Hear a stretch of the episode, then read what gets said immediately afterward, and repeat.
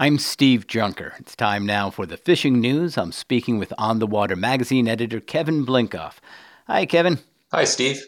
Kevin, black sea bass season is on right now. This has become a very popular fishery. This is one of the most startling and really neat looking fish that comes out of our waters. Describe what a black sea bass looks like.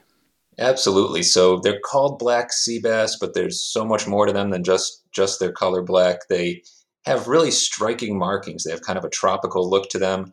The dorsal fin has some white stripes and spots. And the males, which is interesting, they get a blue coloration this time of year with a blue hump on their heads. So the males of the species are especially striking. Well, tell us why they've become so popular in our waters and why they're here even in such numbers. They come into Cape Cod and Islands waters, mostly Buzzards Bay, Vineyard Sound, and Nantucket Sound, to spawn. So we get great fishing for them in relatively shallow water, and they're a great eating fish, a lot of fun to catch. So people kind of come from all over to get in on this black sea bass fishery. Uh, black sea bass are a bottom fish. Describe a little bit about your preferred way for going for black sea bass. So black sea bass will be found anywhere from 30 to 100 feet of water and usually near like the bottom five feet. So they are somewhere close to the bottom. So the best way to fish for them is usually bait fished right on the bottom. So using a sinker and hook with some squid or um, some other kind of natural bait, they really will eat almost anything. Or you can use artificial lures, but again, keep it near the bottom, jig it just off the bottom, and when you find black sea bass, the action's usually pretty quick. You usually find a lot of them in one place. Remind us, what's the limit for black sea bass right now? In Massachusetts right now, the limit is five fish per person at a minimum size of 15 inches. And there are a lot of black sea bass out there between 15 and 20 inches, so it's pretty easy to get a good limit of good sized fish with some nice fillets on them.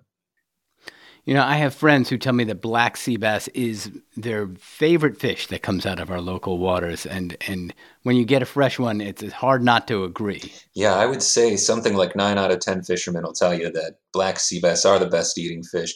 They've got a great white flesh, very mild taste to it. You can prepare it almost any way, from a fish fry to baking it to putting it on the grill. They're also delicious to eat whole if you like to eat a whole fish, and they're just the perfect size for that as well.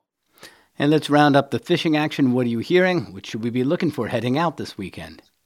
Well, it's a strange season so far for striped bass, which is really what everyone's talking about.